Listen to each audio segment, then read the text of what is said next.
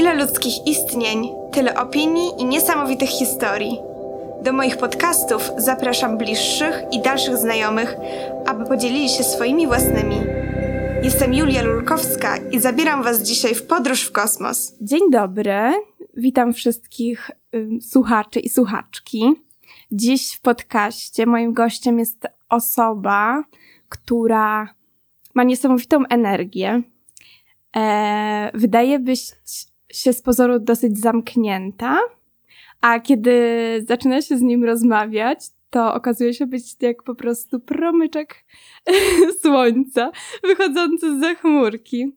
Osoba o posągowej posturze, której nie da się y, przeoczyć idąc ulicą. Dziś moim gościem jest Robert Ryżek. Dzień dobry wszystkim. W ogóle niezmiernie mi miło za tak niewiarygodne przedstawienie mojej osoby. E, dziękuję za zaproszenie. Mega ja zaszczyt. Dziękuję, że Mega zaszczyt. się. I e, to co? Lecimy w kosmos. Lecimy w kosmos, tak. Dokładnie. Dziś będziemy zwiedzać Twoją planetę. Super, bardzo się cieszę. No Jest dobrze. dość wielka. no dobra. E, dzisiaj mieszkasz w Warszawie. Pracujesz jako bajer w Witkacu. Zgadza się. No ale to jest dzisiaj. A co stało się w Twoim życiu? Jak wyglądało Twoje życie wcześniej, że doprowadziło Cię do tego punktu? Czyli co było wczoraj? Wczoraj też i przedwczoraj. Wczoraj i I przedwczoraj. 20 lat temu. 20 lat temu jeszcze mieszkałem może u rodziców, ale przygoda w ogóle z Warszawą zaczęła się ponad 10 lat temu, kiedy przyjechałem do Warszawy studiować e, dziennikarstwo i komunikację społeczną. E, I moje studia magisterskie trwały, trwały dwa lata i między innymi mm, zacząłem pracować dla firmy pirowej, e, pracowałem w HM-ie. W zasadzie łapałem się wszystkiego, co mogłem, żeby się utrzymać w Warszawie, bo to nie były, o, nie był łatwy czas. No ale to dla nikogo. E, obawiam się, że, że początki w ogóle e, przyjazdu do nowego, nowego miasta e, nie były łatwe. I trzeba było się, oprócz tego, że trzeba było się odnaleźć, to trzeba było się utrzymać. Trzeba było pracować, trzeba było studiować, utrzymywać znajomości, szukać nowych przyjaźni, prawda?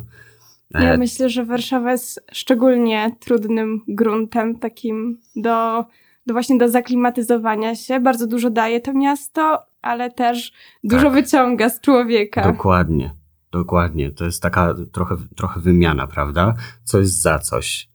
E, I e, no, trzeba, było, trzeba było przetrwać. I to nie jest miasto dla, e, dla osób słabych. No, Zgodzę się niestety. Niestety. Trzeba być, trzeba, trzeba być twardym, trzeba postawić na swoim, trzeba dążyć do, e, do celu, który się postawiło, a czasami naprawdę nie wiemy, jaki jest nasz cel. O, o celu dowiadujemy się podczas drogi, prawda? Że gdzieś idziemy e, i e, wtedy wiemy, że, że to jest nasz cel, albo nasz cel się zmienia, bo e, wymyśliliśmy sobie coś innego. Także to była dość intensywna, intensywna droga. No i tak jak wcześniej e, mówiłem, mm, studiowałem to dziennikarstwo na uniwersytecie e, i przygodę w ogóle z modą zacząłem od e, HM-u, gdzie byłem sprzedawcą. Pracowałem tam rok i mm, w zasadzie ta, ten, ten sklep nauczył mnie takiej mega intensywnej pracy. Trzeba było robić szybko, dokładnie, na czas. Więc to było duże, duże doświadczenie. Zresztą Każdy może się śmiać, że em, ja pracowałem gdzieś tam. Ale każda praca, pamiętajmy, że coś tam daje, prawda? Oczywiście. I trzeba, trzeba z tej pracy wyciągnąć pozytywne rzeczy e, i pozytywne aspekty. Kiedy zakończyłem pracę w, w HM-ie, przeniosłem się właśnie do Witkaca. Miałem taką propozycję od menadżera e, tamtejszego butiku e, L'Envin. E, I zacząłem pracę na stanowisku sprzedawca, gdzie po jakimś czasie dostałem awans na visual merchandisera. I tworzyłem witryny dla tego, dla tego butiku, co było mega przyjemnością i świetnie się odnajdywałem. E, Z tego co wiem, zadaniu. całkiem e, twoje prace były doceniane. No, nie tylko w Polsce, ale i na świecie. Nie tylko w Polsce, tak, e, zgadza się. Też mieliśmy konkursy różnego rodzaju i wysyłaliśmy zdjęcia naszych, naszych witryn do Paryża. I nieraz okazało się, że nasze okno było najładniejsze, najładniejsze wśród e, na przykład środkowej Europy, prawda? Mhm. Także to było mega, mega budujące e, i takie mobilizujące do stworzenia czegoś e, niezwykłego, prawda? To była taka bardzo twórcza praca, e, bo też nasz budżet był ograniczony i kiedy większość ludzi pracuje na dużych budżetach i tworzy te swoje piękne witryny, e, bo ludzie robią coś za nich, prawda, w profesjonalnym sprzętem, to my musieliśmy tworzyć wszystko własnymi rękoma. E, Więc to często była praca po godzinach, dubanie w szczegółach, żeby wszystko wyszło jak, jak najlepiej. E, Ale to się opłacało, bo wtedy widziało się efekty e, i, i, i mega naprawdę budowało. No i po jakimś czasie e, ta przygoda zasadzie visual merchandisera powoli się kończyła, bo przeszedłem na inne stanowisko w tym samym butiku e, i zostałem zastępczą, zastępcą menadżera, a następnie menadżerem butiku. Więc moja droga tak, Powoli, powoli szła do przodu. Coraz wyżej, Tak. wyżej. tak Mhm. zgadza się. No i też, też no każdy, każdy stopień na pewno czegoś uczył, prawda? Czyli w, tym, w tej pracy visual merchandisera e, trzeba było się nauczyć e, estetyki tego domu, prawda? E, takiej sfery wizualnej. E, a, a następnie przejść w rolę e, rozporządzania ludźmi, Mhm. prawda? E, I utrzymywania butiku na danym poziomie. Tworzenie witryn jest bardzo ważnym procesem. Wydaje mi się, że najważniejszym, bo jeśli witryna cię zaciekawi, przykuje twój wzrok, to wejdziesz do butiku. Jest takim zaproszeniem i to, jak wygląda, jest tak. bardzo ważne, bo m- m- może cię w, od, od, nawet odrzucić czasem Dokładnie. witryna, bo, bo spojrzysz i pomyślisz sobie, że to, co dany sklep e, ci oferuje, nie jest dla ciebie, nie interesuje cię. Tak, dokładnie. E, I tak jest e, przy, przy każdej witrynie, nie tylko które, e, które ja tworzyłem, ale e, które tworzy każdy visual merchandiser, prawda? To jest praca e, tej, tej osoby, tych osób, które pracują w tym sklepie. Oprócz tego, że mają zachęcić do, do wejścia do, do butiku, to w środku, prawda? Nie, zapomin- nie zapominajmy, że też wygląd sklepu należy do e, visual merchandisera. Mhm. A powiedz mi, e, czy zanim zacząłeś pracować w Handem i później w Witkacu, to Mhm. myślałeś kiedyś o tym, że możesz pracować w branży mody? Wiesz co? E, nie. Nie myślałem tak. E, swoją w ogóle e, taką przygodę z modą właśnie zacząłem od, Mhm. od, HM-u. Wcześniej e, chciałem być dziennikarzem Mhm. i od, od szkoły średniej planowałem, żeby pójść na studia dziennikarskie e, i e, licencjat e, e, robiłem na kierunku edukacja i komunikacja społeczna, e, ponieważ nie było w Szczecinie mm, kierunku dziennikarstwo. Dopiero mm, moją pracę magisterską napisałem właśnie na Mhm. Uniwersytecie Warszawskim. A co powiesz mi o e, wątku aktorskim w swoim życiu? Miałem taki, taki wątek w swoim życiu. Em, W zasadzie to było, to było e, po skończeniu e, szkoły średniej. E, mm, Robert sobie wymyślił taki, taki plan, że zostanie aktorem. E, Zacny plan. Zacny plan, tak. Zacny plan i złożyłem oczywiście pa- papiery do, do jednych z lepszych e, szkół e, aktorskich w Łodzi. I trzeba było się nauczyć właśnie trzech fragmentów prus, trzech wierszy, dwóch piosenek, jedną ludową, oczywiście nauczyłem się tego wszystkiego i to, było, e, to była dość taka przygoda bardzo ciekawa i walka w ogóle ze stresem, bo pierwszy, mm, pierwszy raz miałem do czynienia w ogóle z takim e, z takim wystąpieniem, bo jednak e, przedstawienia w szkole średniej no, nie, nie, nie, nie, nie są... Brałeś udział prawda? czy nie? Czy właśnie byłeś taką osobą, Zawsze. która... Tak, zawsze? Zawsze. Byłeś gwiazdą szkolnej estrady? szkolnej estrady. Może nie gwiazdą, ale zawsze uczestniczyłem e, w przedstawieniach, bo uważałem, że, że trzeba e, w takich, e, w takich akcjach brać udział. Czyli na początku twoje życie zupełnie inaczej tak naprawdę się układało, bo dosyć przewrotnie wyszło na to, że z osoby, która gdzieś tam chciała być e, widziana, taka na świeczniku, tak naprawdę teraz pracujesz jako taka trochę szara eminencja. Dziękuję. E, e, Coś w tym jest. Coś w tym jest. E, I mm, nie wiem, dlaczego tak się stało, ale to jest ta kwestia, o której wcześniej rozmawialiśmy, że, mm, że planujesz sobie drogę, a niekoniecznie ją podążasz, prawda? Zmieniasz kierunki. No i tak się w moim przypadku stało, że ja myślę, że, mm, że wiek ten, który mamy po, e, po szkole średniej, niekoniecznie jest dobrym wiekiem, żeby decydować o tym, co się chce robić całe życie. Bo e, całe życie siebie uczymy, prawda? I skąd mamy wiedzieć, co chcemy robić całe życie? No, osobiście zazdroszczę tym osobom, które wiedzą. Ja też zawsze, jak ktoś ma taki od dziecka e, cel obrany, to wydaje mi się, że to jest dużo łatwiejsze, bo po prostu idziesz tą wyznaczoną ścieżką, którą masz, wiesz, że chcesz to robić, więc Mhm. łatwiej jest też osiągnąć sukces.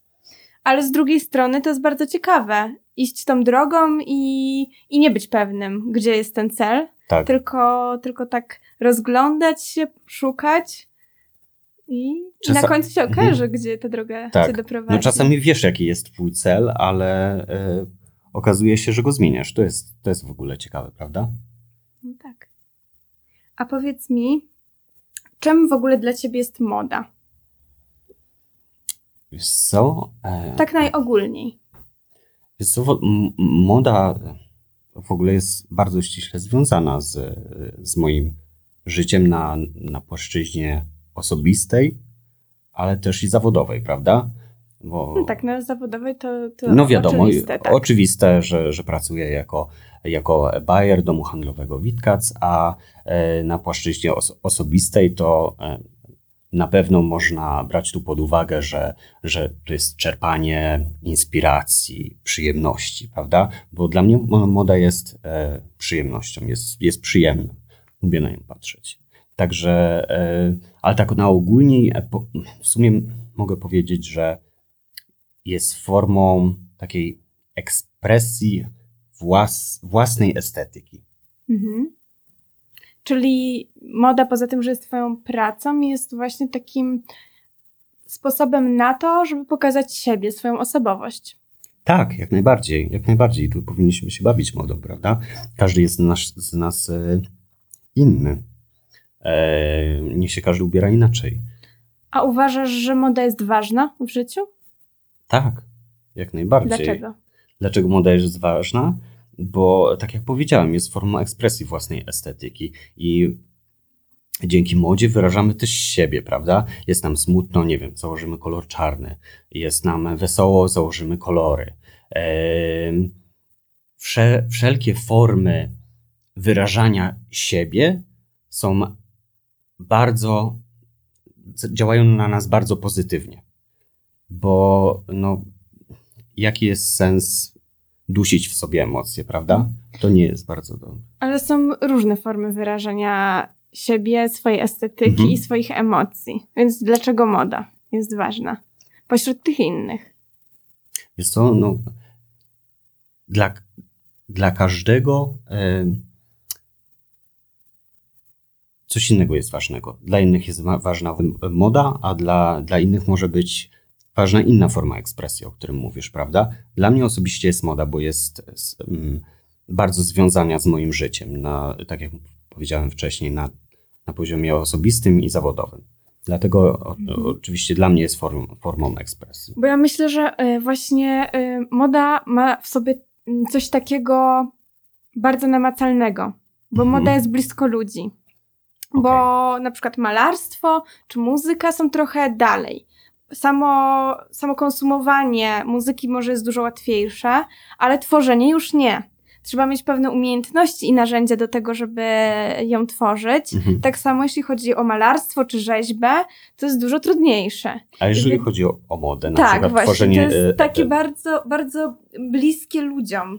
Bo, bo każdy z nas potrzebuje ubrań po prostu w swoim życiu, Dokładnie. e, żeby chronić nasze ciała. E, I za pomocą tych ubrań, które właśnie pełnią tą funk- funkcję ochronną, możemy też wyrażać siebie. To jest niesamowite. Tak, tak, jak najbardziej. Tylko no, też nie każdy to robi, prawda? Tak jak Oczywiście. mówisz, że jedni wolą malarstwo, drudzy wolą muzykę, e, rzeźbiarstwo, e, a inni po prostu lubią modę. No tak. No, jesteśmy różni. Tak naprawdę niektórzy, wydaje mi się, też em, wyrażają siebie nie tylko poprzez sztukę, taką jaką my Mhm. mm, definiujemy ją jako sztukę, tylko na przykład e, przez dbanie o dom, pieczenie ciast. Tak, To też jest e, taka twórcza ekspresja, która gdzieś Oczywiście. siedzi w człowieku. oczywiście. Gotowanie, To są nasze upod- upodobania, tak. prawda? Takie zwykłe, codzienne rzeczy. Wydaje mi się, że, że też są właśnie taką formą ekspresji, która chyba najwięcej mówi też o człowieku. Mhm. I wydaje mi się, Coś że właśnie jest. moda jest takim łącznikiem pomiędzy tym sprzątaniem i gotowaniem, jako, jako wyrazami takiej twórczej ekspresji, e, a właśnie malarstwem, rzeźbą, takimi troszeczkę, nazwijmy to, wyższymi Mhm. e, dziedzinami sztuki. Ale Prawda? wszystko, co e, teraz tak wymieniliśmy, jest związane z stworzeniem czegoś, Tak. prawda? Właśnie. To jest też interesujące. Jeśli mówimy o tworzeniu, to wiem, że też jesteś e, dużym fanem designu. Tak, tak, jak najbardziej. W ogóle e, e, strasznie lubię design, prawda? Mhm. E, I e, to też jest jedna e, z takich ważniejszych rzeczy w moim życiu, prawda? Gdybyś miał wybrać jeden przedmiot, jakiś fotel, lampę, krzesło, cokolwiek, e, może być to przycisk do papieru, e, jako, jako swoje ulubione, to, to który z, z projektów, które widziałeś w swoim życiu, byłby takim numerem jeden? Który budzi w tobie jakieś niesamowite emocje, po prostu patrzysz na niego i się nim zachwycasz, albo właśnie jest nawet tak brzydki, że po prostu sprawia, że budzą się w tobie jakieś Mhm. niecodzienne emocje. Ciężko mi powiedzieć, bo ja w ogóle jestem, e, tak jak wcześniej powiedziałem, mega fanem w ogóle. Nawet bym powiedział, że jestem takim degustatorem Mhm. designu i e, ja go jem oczami. E, więc e, ciężko mi wskazać jeden przedmiot. Po prostu lubię rzeczy, które są wyjątkowe, które Mhm. są ładne, które eksponują, nie wiem, które są wyrafinowane e, i e, zawsze cieszą mi oko i pozytywnie nastrajają. No, design jest e, naprawdę ważną rzeczą w moim życiu, nie tylko e, przez pracę, Mhm. z którym jest bardzo związany, mm, ale, ale też e, w życiu, na przykład o, o mebla, meblach, o których e, wcześniej, wcześniej e, mówiłaś. I na moim Instagramie e, tam huczy po prostu od, e, od tych mebli, od lamp, od krzeseł i to jest mega fascynujące moim zdaniem, prawda? No, rzemiosło w ogóle jest dla mnie fascynujące. Że, że ludzie to tworzą, w jaki sposób tworzą. To jest mega ciekawy temat, że, że jednak siedzi, nad tym, siedzi nad tym człowiek i, i, i, i tworzy, i to jest jego forma ekspresji, prawda? Jeśli chodzi o design, to dla mnie budynkiem, który wywiera duże wrażenie, wywarł Mhm. właściwie duże wrażenie na mnie, e, było Muzeum e, imienia Guggenheima w Nowym Jorku. Jest to bardzo prosta forma, tak naprawdę, e, kolorze czystej bieli, Mhm. ale daje tak niesamowite wrażenie i w ogóle to, jak zorganizowana jest em, Przestrzeń. przestrzeń w środku, też bardzo ułatwia em, podziwianie wszystkich dzieł, które są tam w danym czasie prezentowane. No, to ba- bardzo, bardzo duże na mnie zrobiło wrażenie. Chyba nawet większe Mhm. e, niżeli Met. O, proszę. Tak. Właśnie przez tą prostotę. Mhm. A jest bardzo, bardzo w ogóle e, efektownym budynkiem. Tak, przepiękny jest, no, bogato zdobiony. W Tak. ogóle jego wielkość Jest ogromny. Tak, robi, robi już ogromne wrażenie. Te schody przed, ogromne wejście. No nie, nie, niesamowite. Monumentalne Tak, wręcz, tak. prawda? Kolumny, później kolejne schody. No to jest niesamowite. Wie, wielość tych pomieszczeń w środku, no i ekspozycja sama w sobie. Tak, ekspozycja. To jest niesamowite. Eee, szczerze mówiąc, takim budynkiem, który e, też wywiera na mnie bardzo duże wrażenie, jest Pałac Kultury i Nauki. O, proszę. Może nie jest jakimś moim ulubionym budynkiem na świecie, ale zdecydowanie wzbudza we mnie mm, takie poczucie jakiejś mocy, siły, wielkości. I Ale miał takie zadanie. tak, mimo swojej niechlubnej historii, szczerze mówiąc, e, nie byłabym sobie w stanie wyobrazić mapy Warszawy bez Pałacu Kultury i Nauki. I w tym momencie, jak jest. się wjeżdża do Warszawy od strony mm, dworca zachodniego, to Okej. niestety Pałac Kultury już jest zasłonięty przez e, nowo powstający budynek i jak ostatnio tamtędy jechałam, to trosze, trochę złamało mi to e, serduszko, bo Mhm. To było właśnie takie niesamowite, kiedy wjeżdżało się do, do miasta, już było się blisko centrum, widziało się ten Pałac Kultury i to było takie, o, Wjeżdżam jestem już w Warszawy, tak. Warszawie, tak. Mhm. No, no coś w tym jest Było to wspaniałe uczucie. No, chcieć, ch- chcieć czy nie chcieć jest jednak e, tak, taką ikoną Warszawy, prawda? Tak, Nieważne jaką, jaką e, miał historię, e, no jest nasz, naszą częścią. tak, dokładnie. No. Wydaje mi się, że też te dyskusje takie, które trwały na ten temat, czy go w końcu czyścić, czy nie czyścić, no bo pierwotnie on był rażąco biały. No, Oczywiście, że tak. E, po pierwsze, wydaje mi się, że to, to by było trochę przepalenie budżetu, który, który, który raczej jest w naszym przypadku dosyć skromny i może należałoby wydawać pieniądze e, publiczne na inne inicjatywy. To raz, a dwa, tak naprawdę wydaje mi się, że ta jego szarość gdzieś tam dobrze ukazuje to, jakim jesteśmy społeczeństwem. W sobie w środku y, y, Pałac Kultury ma Mhm. mnóstwo pomieszczeń, które są bardzo różnorodne, kolorowe, e, wielkie, mm, mniejsze. I, I my w środku tacy jesteśmy, ale jednak z zewnątrz właśnie jesteśmy trochę taką mieszanką szarości. Ale to nam nie ujmuje właśnie w tej wielkości, którą sobą reprezentujemy. A, To świetna interpretacja. Tak mi się mówiąc. zawsze wydawało. Dziękuję. No, e, no super. Bardzo mi się podoba, nawet bym powiedział. E, jeżeli chodzi właśnie o, o, o, ten, o ten budynek, to e, i kamień w ogóle, z którego został stworzony, e, to zresztą większość e, e, kamienic w Paryżu e, jest e, zrobiona z tego, z, tego, z tego samego kamienia i e, tak cały Paryż wygląda. Tam się za bardzo nie czyści kamienic. One, one po prostu są i żyją, em, żyją po prostu, prawda? I są e, takie przeszarzałe, ale to jest e, taki no, Urok. urok Paryża, prawda? Tak. I ja myślę, że to samo e, dotyczy Pałacu Kultury. To jest, to jest jego urok. Więc jak zostałby wyczyszczony, to coś by ubyło. Tak. Miałbym takie wrażenie. Coś mu Tak. z charakteru. To Tak. tak jak my, tak naprawdę. Jak się rodzimy, to jesteśmy tacy gładcy, tacy, tacy puści, Czyści. czyści, tak? A z biegiem lat, nie wiem, przewrócisz się na rowerze jako dziecko, masz jakąś bliznę, e, też zmarszczki na I doświadczenia, twarzy. prawda? Tak. Też można nazwać tym, tym kurzem, tym pyłem, Tak. prawda? Na naszej skórze. Widać, No. widać, jakie ktoś miał życie, patrząc na to, jak wygląda. zwłaszcza na twarz, na oczy. Oczy bardzo Dokładnie. dużo mówią. To jest bardzo ciekawe. A powiedz mi w takim razie, mm, czym jest dla ciebie luksus? Luksus. W ogóle e, luksus bardzo ciężko zdefiniować.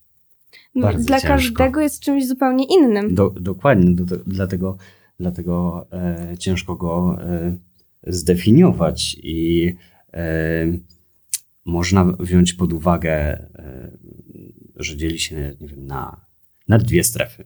Powiedzmy, że strefa materialna i te strefy niematerialne, prawda? A w dzisiejszych Bo- czasach co jest większym luksusem? Osobiście uważam, że e, strefa niematerialna. E, Strefą materialną można nazwać, nie wiem, ubrania, luksusowe ubrania, e, drogie ubrania, drogi samochód, e, droga posiadłość, prawda? Ale teraz pytanie, czy posiadanie tego to jest tak naprawdę luksus czy bogactwo? Mhm. bardziej bogactwo, bym powiedział. Jeżeli chodzi o, o luksus, to rzeczywiście skupiałbym się na, na tych sferach niematerialnych. Bo biorąc pod uwagę, że na przykład cały czas pr- pracujemy i nie mamy czasu dla swojej rodziny, swoich znajomych, e, i znajdzie się taki jeden dzień, z którego się bardzo cieszymy, to jak go nazwiemy? Że jest luksusem. Prawda? Tak. Tak samo jak w, w wielkim mieście, zatłoczonym mieście, masz przestrzeń. Jak ta przestrzeń nazwiemy? Luksusem. Mhm. Dla mnie to jest luksus. Ja definiuję luksus e, takim stwierdzeniem: mogę wszystko, nie muszę nic. No, To, to, coś w tym to jest, jest, też. tak, to jest dla mnie definicja luksusu. Tak. Mam możliwości, ale nie jestem Tak. do niczego przymuszona. Dokładnie, dokładnie. Mm, Nie muszę robić rzeczy, na które nie mam ochoty, które sprawiają, że czuję się źle. E, A no, życie tak nie wygląda No niestety na co dzień. Niestety tak nie. naprawdę jest taką właśnie codzienną walką z tym, co musimy, z taką szarą codziennością trochę. Czyli właściwie luksus to jest coś, czego nie mamy. Albo Mhm. mamy bardzo rzadko. Tak. Gdybyśmy mieli cały czas to coś, To już nie byłoby to nie luksusem, byłoby już tylko luksusem. codziennością. Tak. Więc też e, to pojęcie luksusu w życiu, e, ta definicja trochę się przesuwa z czasem. Bo nasze życie się zmienia. Oczywiście. Mamy więcej, mniej, pod różnym kątem, e, ale no, no nigdy to nie jest stałe, więc dzisiaj dla mnie luksusem może być możliwość wzięcia sobie dnia wolnego od pracy, Mhm. a jutro tym luksusem może być nie, zakup jakiegoś dobra luksusowego, tak? Dokładnie, dokładnie. Czyli ten lu- luksus jest jednak No ruchomy, ale właśnie, prawda? teraz stwierdzenie dobra luksusowe. Mhm. To wcze- przed chwilą powiedzieliśmy, że luksus to jest coś, czego nie można mieć cały czas. Coś takiego niedostępnego, Tak. na co możemy sobie właśnie od czasu do czasu pozwolić. Czy w takim wypadku e, to, co dzisiaj się dzieje z domami mody i z dobrami luksusowymi, nie sprawia, że troszeczkę dobra luksusowe tracą na wartości? Bo są coraz bardziej e, popularne, skomercjalizowane. Mm. Z jednej, strony, z jednej strony tak, z drugiej strony coraz więcej ludzi ma pieniądze, czyli może sobie więcej osób pozwolić na, e, na daną rzecz, prawda? Na te dobra luksusowe. Dlatego też uważam, że marki luksusowe trochę wychodzą temu naprzeciw, tworząc limitowane kolekcje, prawda? Że na daną rzecz czeka się rok, dwa lata. Także niestety żyjemy w takich czasach e, fast fashion i e, to, jest, to jest trudny temat, bo e, ludzie scrollu, scrollując na Instagramie mm, przerzucają te informacje, karmią się bardzo szybko, prawda? E, już nic nie jest nieznajome, już widzieli to jeszcze więcej. Także tutaj trochę się zagubiliśmy i mm, na szczęście moda powraca do tego, co było, e, czyli do, e, do tego slow fashion, prawda? Do, do braku sezonowości na przykład produktu. Także No tak, teraz niektóre domy mody nawet zrezygnowały z uczestniczenia w tym takim stałym grafiku, prawda, kolekcji. tak, tak, tak. Pokazywania, wypuszczania kolekcji swoich sprzedaży. Dokładnie, więc e, myślę tutaj, mm, że czeka nas duża metamorfoza, jeżeli chodzi o, o rynek, rynek mody, rynek fashion. Właśnie dla mnie mm, zakup dobra luksusowego, czy w ogóle obcowanie z nim, to jest doświadczenie. To nie jest tylko posiadanie, ale właśnie bardziej doświadczenie e, tego całego procesu. Bo kiedy wchodzimy do luksusowego butiku, to właśnie najpierw widzimy piękną witrynę. E, później wchodzimy do wnętrza butiku, który też ma nas na, jakby przenieść do innego świata. Tak. Widzimy sprzedawców, którzy też zachowują się w konkretny sposób wobec nas, Tak, tworzą się. atmosferę. E, często to jakiś zapach jest rozpylony w sklepie, jaka jest muzyka, oświetlenie. To wszystko wpływa na nasz nastrój. I ekspozycja produktów też jest bardzo ważna, bo podziwiamy te przedmioty tak, jakbyśmy byli troszeczkę w galerii sztuki. Tak, to prawda, jak najbardziej. I, I ludzie do tego powracają, bo mm, trochę zapomnieliśmy, że mm, ten, te sklepy internetowe no, to trochę zepsuły ten cały, cały fan e, zakupów, prawda? I całej tej otoczki e, kupowania rzeczy. E, bo dla przyjemności się kupuje, nie, nie, dla to, żeby, nie dlatego, żeby coś posiadać, prawda? Może niektórzy tak mają, ale, e, mm, ale kiedyś się kupowało dla samego tego Proces. ant, anturażu, Mhm. prawda? I, I to było niesamowite przeżycie, kiedy klient wchodzi do butiku, e, sprzedawca go oprowadza, e, podaje buty, zakłada buty nawet, e, podaje szampana, podaje kawę, e, rozmawia, e, small talk. I to jest no, cały ten anturaż zakupów e, jednak, jednak robił, robił swoje, ale ludzie do tego powracają już. Ludzie po prostu e, tęsknią za, za, za takim mm, Spektaklem. też, no, Uczestniczeniem Tak. w spektaklu. tak, No właśnie ja nie wyobrażam sobie sytuacji, w której decyduję się na zakup dobra luksusowego i kupuję je przez internet. Nie wyobrażam sobie tego. w ogóle. Nie, w ogóle. Bo dla mnie to właśnie jest y, ten proces. To, to wszystko, co jest dookoła. Poczucie, że dzieje się coś wyjątkowego. I za Mhm. każdym razem, kiedy później otwieram szafę i biorę ten, bo w przypadku ubrań, tak, biorę, biorę, to, biorę ten przedmiot, e, to ubranie z tej szafy, to ja przypominam sobie to uczucie, które miałam w sobie, Mhm. będąc właśnie w butiku, otoczona tym wszystkim, e, co marka, projektant e, dała mi od siebie. Celebruje się, prawda? Tak. Ten moment. Wtedy człowiek czuje się bardziej nadzwyczajnie.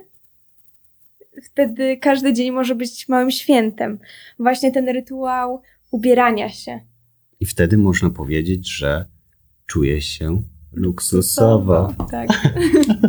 Czyli tak naprawdę luksusem są przeżycia i emocje, Tak, jak a nie same rzeczy. Dokładnie, czyli powracamy do tego, o czym Tak. mówiliśmy. Ja myślę, że właśnie mm, sytuacja z pandemią koronawirusa w tym roku e, bardzo dużo zmieniła w branży i dużo też pokazała nowych procesów. No też to wyjście z sezonowości to raz.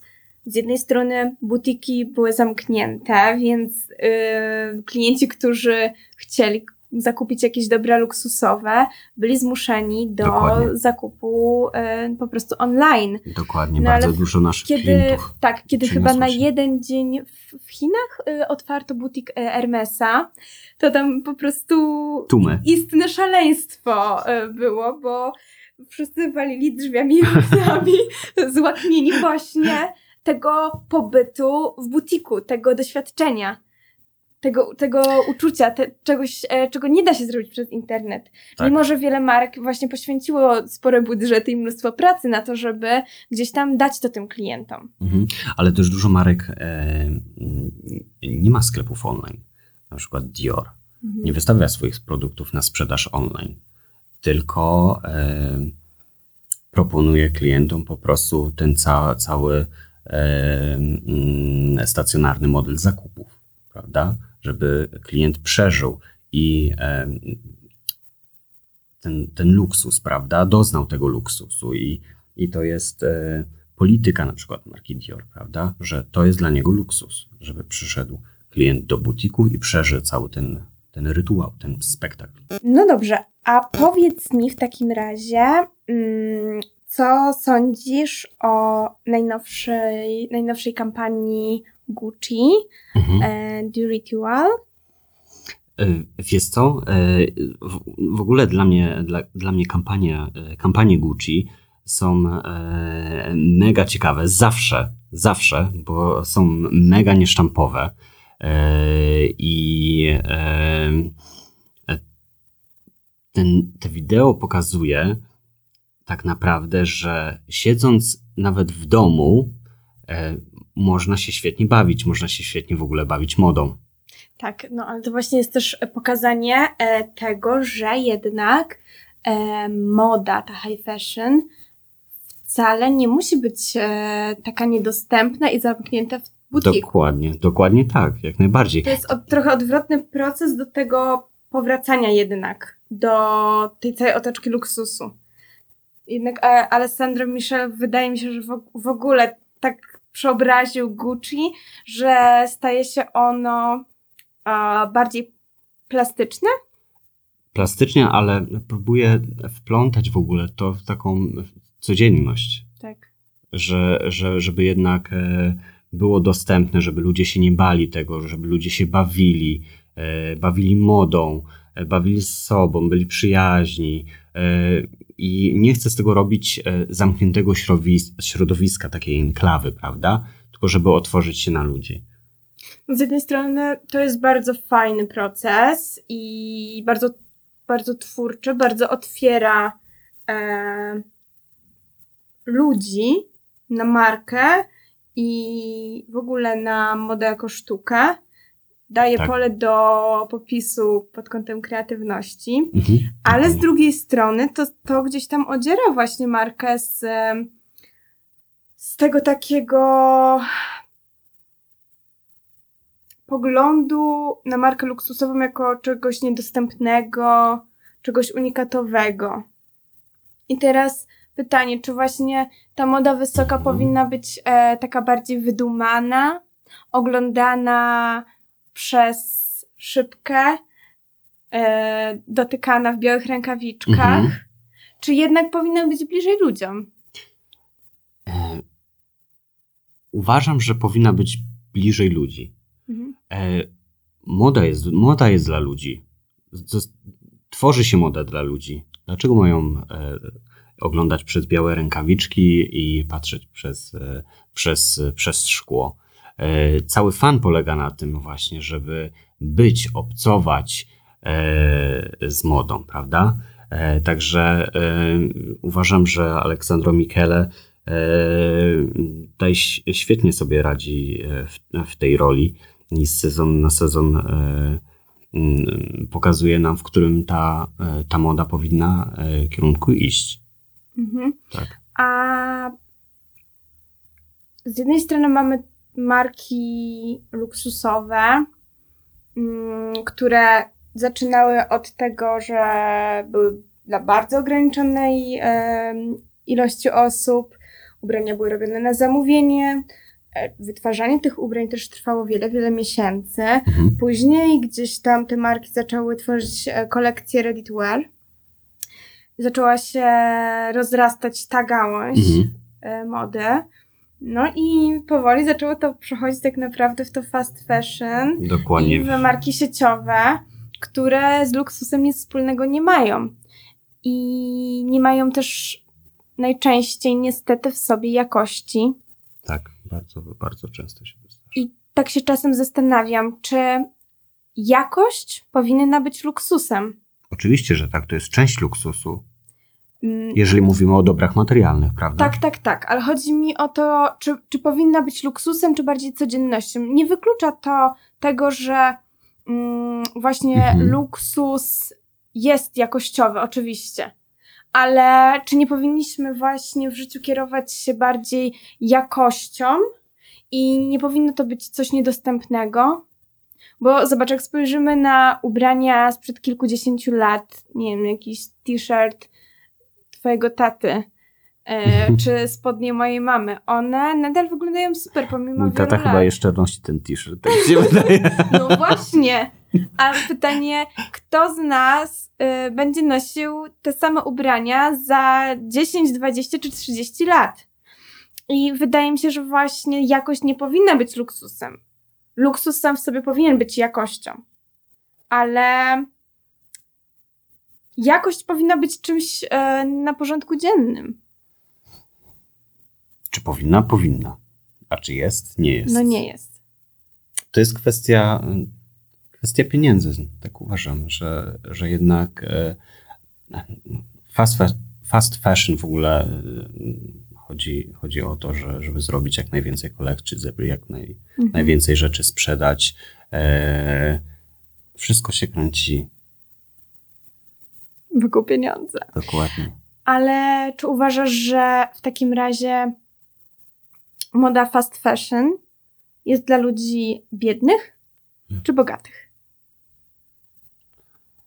Ojej, ciężko. Ojej, ale mnie to zagięłaś.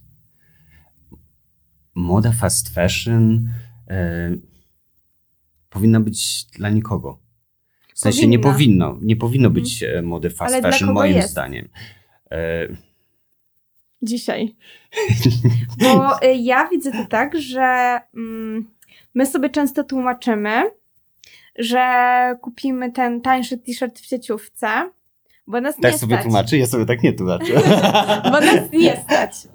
Ja mówię jako, tak generalizuję, Okej, jako społeczeństwo. okej. Że, że, wydaje mi się, że tak, wydaje mi się, może, może, może, może się mylę, ale wydaje mi się, że często sobie tłumaczymy, że o, kupię sobie ten t-shirt za 40 zł, bo nie stać mnie na droższy. Pytanie, jak długo trwa później użytkowanie tego t-shirtu za 40 zł i jakie konsekwencje niesie chociażby dla środowiska zakup tego t-shirtu. Bo jeśli kupię t-shirt za 200 zł, który będzie dużo lepszej jakości, to być może wcale y, w tym ostatecznym rozrachunku okaże się, że zaoszczędziłam, bo korzystałam z niego dużo dłużej niż jakbym kupiła ten t-shirt za 40 zł i nosiła Mhm. go przez 3-4 miesiące, rok nawet powiedzmy. Mhm. E, Raz, uważam, że to może być kwestia po prostu edukacji, prawda? E, Dwa, osobiście e, wolę kupić droższy t-shirt i, i że wystarczył na dłużej, bo się akurat przywiązuję do rzeczy. E, I na, nawet jeżeli ich nie noszę, to zawsze są u mnie w szafie. E, mm, No, tak jak wcześniej mówiłem, to wszystko polega na, na tym, że, że skłania się w kierunku pieniędzy. E, Jeżeli nie da się wykarmić ideą samą w sobie, ludzie mówią, że nie stać ich na, na ekologię, bo ekologiczne rzeczy są drogie, prawda? A nie, nie powinny być tańsze. Kiedyś Mm. pamiętam, e, za, za, za dziecka wszystko było eko. Czy coś Tak było nie eko? Wtedy, wtedy nie było takiego pojęcia. No właśnie, wszystko było to eko. znaczyło? W ogóle nie że było jest wiesz, ekologiczne. pest, pestycydów, e, wszystko było z ogródka, e, kurczaki z, e, od, od sąsiada.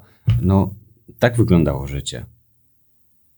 No tak, ale z rozwojem gospodarczym, no niestety to wszystko się automatyzuje, niestety albo stety.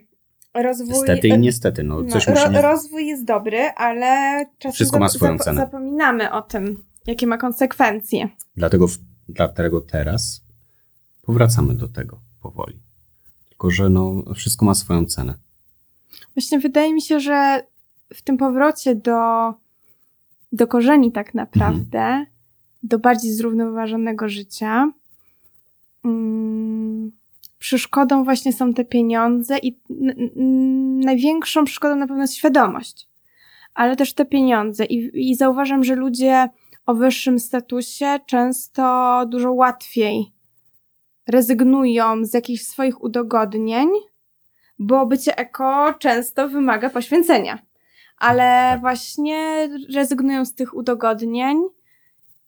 Często to wymaga też zainwestowania większych e, kwot mm, w, jakieś tam codzienne życie. No ale jeśli pomyślimy sobie na prostym przykładzie butelki wody.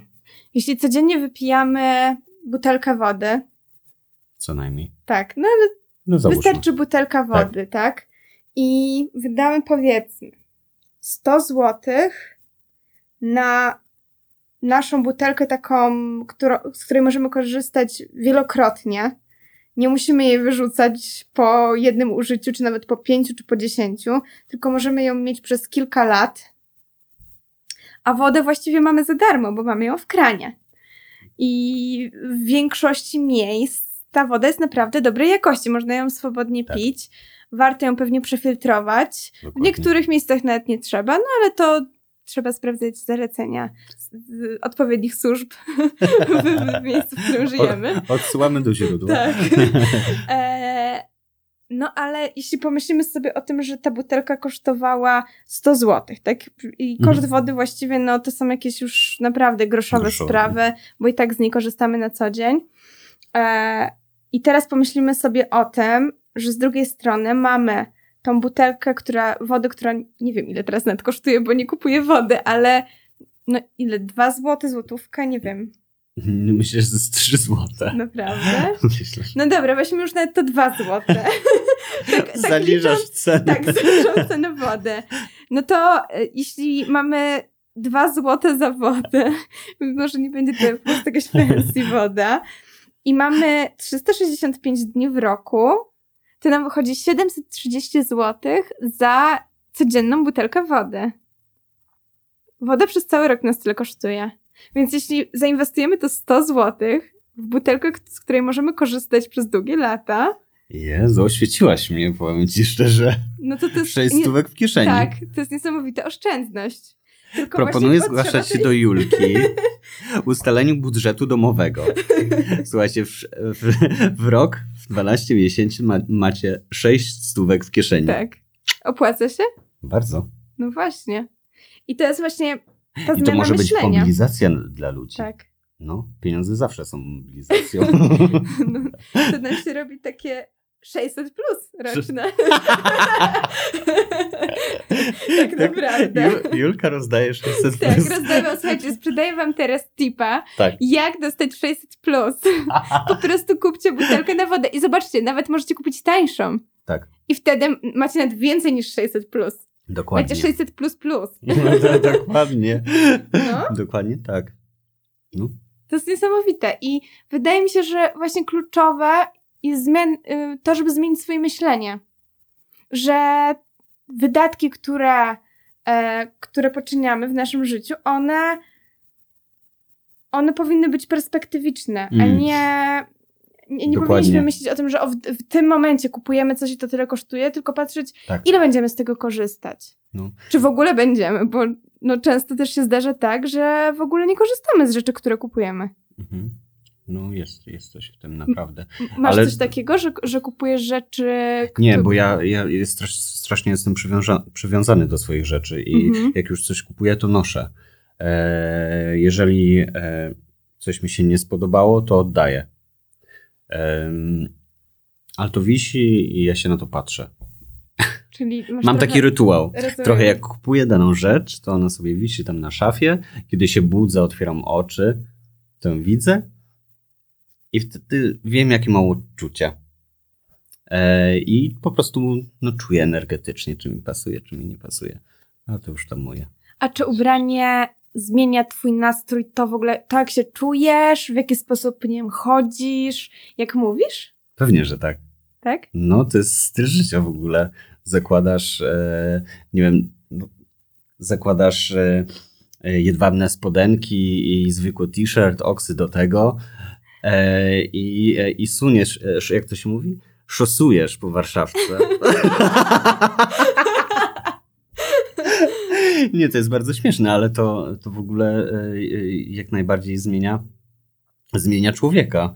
Dodaje takiego e, charakteru, taki attitude, wiesz o co chodzi. Mhm. E, I to jest e, e, mega, mega zabawnie, bo mm, ubierając mm, dany outfit e, jednego dnia, mm, możesz się inaczej czuć, e, jak ubierając cokolwiek, cokol, cokolwiek innego w następnym dniu. To jest, to jest mega ciekawe, no, że, że moda i, e, i ten twój dzienny strój może wpływać na to, jak się zachowujesz, może nie jak mówisz, ale jak się zachowujesz, prawda? U mnie No. to dużo zmienia. U mnie to bardzo dużo zmienia. Ja czasami czuję, że ma- mam, mam, mam takie zestawy ubrań, które jak, jak zakładam, to nagle staję się inną postacią trochę. O, creepy. Ale naprawdę tak, tak jest. Ubrania bardzo wpływają na to, Mhm. jak się czuję, jak się zachowuję. Mm, nawet jak poruszam. Buty. Wydaje mi się, że w ogóle buty są bardzo ważnym elementem stroju, Tak. bo jak założymy obuwie na chociaż malutkim obcasie, to już inaczej w ogóle układa się nasza sylwetka, więc inaczej stawiamy kroki. Jak jestem w klapkach na przykład. Ostatnio chyba trzy dni pod rząd chodziłam w Birkenstockach i wtedy totalnie czułam się jak taki hippies na wakacjach. czułam, że naprawdę jestem taka mega wyluzowana, chociaż mam tysiąc rzeczy na głowie i wtedy widzę też, że jestem taka bardziej niechlujna Mhm. W poruszaniu się i w ogóle Nie, w gestach. nonszalancka. Nonszalancka, nonszalancka. A kiedy mam swoje ulubione skórzane klepeczki na obcasie, to no zdecydowanie bardziej, czuję się bardziej elegancka i taka, Mhm. e, jakby to powiedzieć, taka smart? Taka, Okej. mhm. No, e, myślę, że tak, jeżeli chodzi o obcasy w ogóle u kobiet, to, e, to bardzo dużo zmienia, bo rzeczywiście ta postura i kobieta się prostuje, już samo to ją tak w- wywyższa, do góry podbija, nie? Ta pewność siebie jednak, że dodaje nie tylko centymetrów wysokości, ale centymetrów w ogóle w całej osobie, nie? Mhm. w ego. Tego. Tak, tak. No, No. to dodaje bardzo dużo punktów do zajebistości. A jakie są twoje ulubione buty? Ulubione buty. Chyba Adidasy, w sensie Adidasy, e, sneakersy. No, kiedyś lubiłem e, takie derby shoes e, e, i miałem taką, taką stylówkę, e, spodnie w kancik, e, a teraz na, na sportowo, e, krótkie spodenki w lato i fajny t-shirt. No, szybkie buty mu- muszą być. No. Ale to chyba związane jest z tym, że wszędzie mm, się spieszę. Więc mi też Wygodnie. wygodnie. no. No, myślę, że tak. Poza tym włączę sobie tam muzę e, w Mhm. słuchawkach i e, szo- szosuję po ręce. Ja myślę, że właśnie rzeczą, która najbardziej dyktuje to, e, jak się ubieramy, jest mimo wszystko styl życia. To co, to, Mhm. co na co dzień robimy. Tak. Chociaż oczywiście nie jest to bardzo definiujące gdzieś tam, mm, ale, ale w, w bardzo Tak. dużym stopniu. Jak najbardziej, no. Chyba w największym, tak naprawdę. Mm, Dokładnie, dokładnie. No, tak. poza, poza klimatem, w którym żyjemy i, i poza tym, jaka jest aktualnie pogoda, chociaż w moim przypadku to różnie działa, bo e, nie zawsze, a raczej bardzo rzadko umiem przystosować się do pogody i pod kątem stroju. Najczęściej mam ochotę na coś bardzo odkrytego i zwiewnego, kiedy pada śnieg bądź leje deszcz i jest minus 10 stopni. Natomiast kiedy jest upał, to wtedy najchętniej odziałabym się w wełniany garnitur i botki. tak. No, ciężko jest u mnie z tymi stylizacjami w połączeniu z Mhm. warunkami atmosferycznymi, ale jakoś staram się sobie z tym radzić. No powiem ci, że, że, że, że mega ciekawe, no. Ale to jest bardzo związane z naszym trybem życia. E, zresztą widzę po pracy, na przykład siłownia, tu muszę szybko podbiec, potem do domu, potem kolacja, potem znajomi, potem czytanie książek na przykład. E, więc tak, duży ma wpływ. Tak, mega, mega, mega duży. No dobrze. Dziękuję Ci w takim razie za naszą dzisiejszą rozmowę. Yy, Słuchajcie, to taka, taki, yy, taka mała jeszcze informacja, to nie był pierwszy podcast Roberta. No, także trochę doświadczenia już nabrał. Bardzo Ci dziękuję za, za dzisiejsze spotkanie. Mam nadzieję, że Wam też się będzie podobać, że, że właściwie Wam się miło słuchało, że dotrwaliście do tego momentu. I życzę Tobie, żebyś e, przede wszystkim dalej szedł tą krętą drogą życia, ale żeby te niespodzianki, które czekają na każdym zakręcie, były miłe. O, mega, mega dziękuję. Naprawdę super, e, super, że, że, że mnie zaprosiłaś. Miałem, mieliśmy okazję po, porozmawiać i miałem okazję oprowadzić Was po mojej planecie. tak. e, i, i że czegoś się dowiedzieliście i coś na pewno wyciągniecie z tej rozmowy, e, żeby wasze życie było bardziej kolorowe. Życzymy Wam tego bardzo, bardzo mocno. I dziękujemy Wam, że byliście z nami. Zapraszamy Was do kolejnego podcastu. Dzięki. Już wkrótce. Pa! Pa!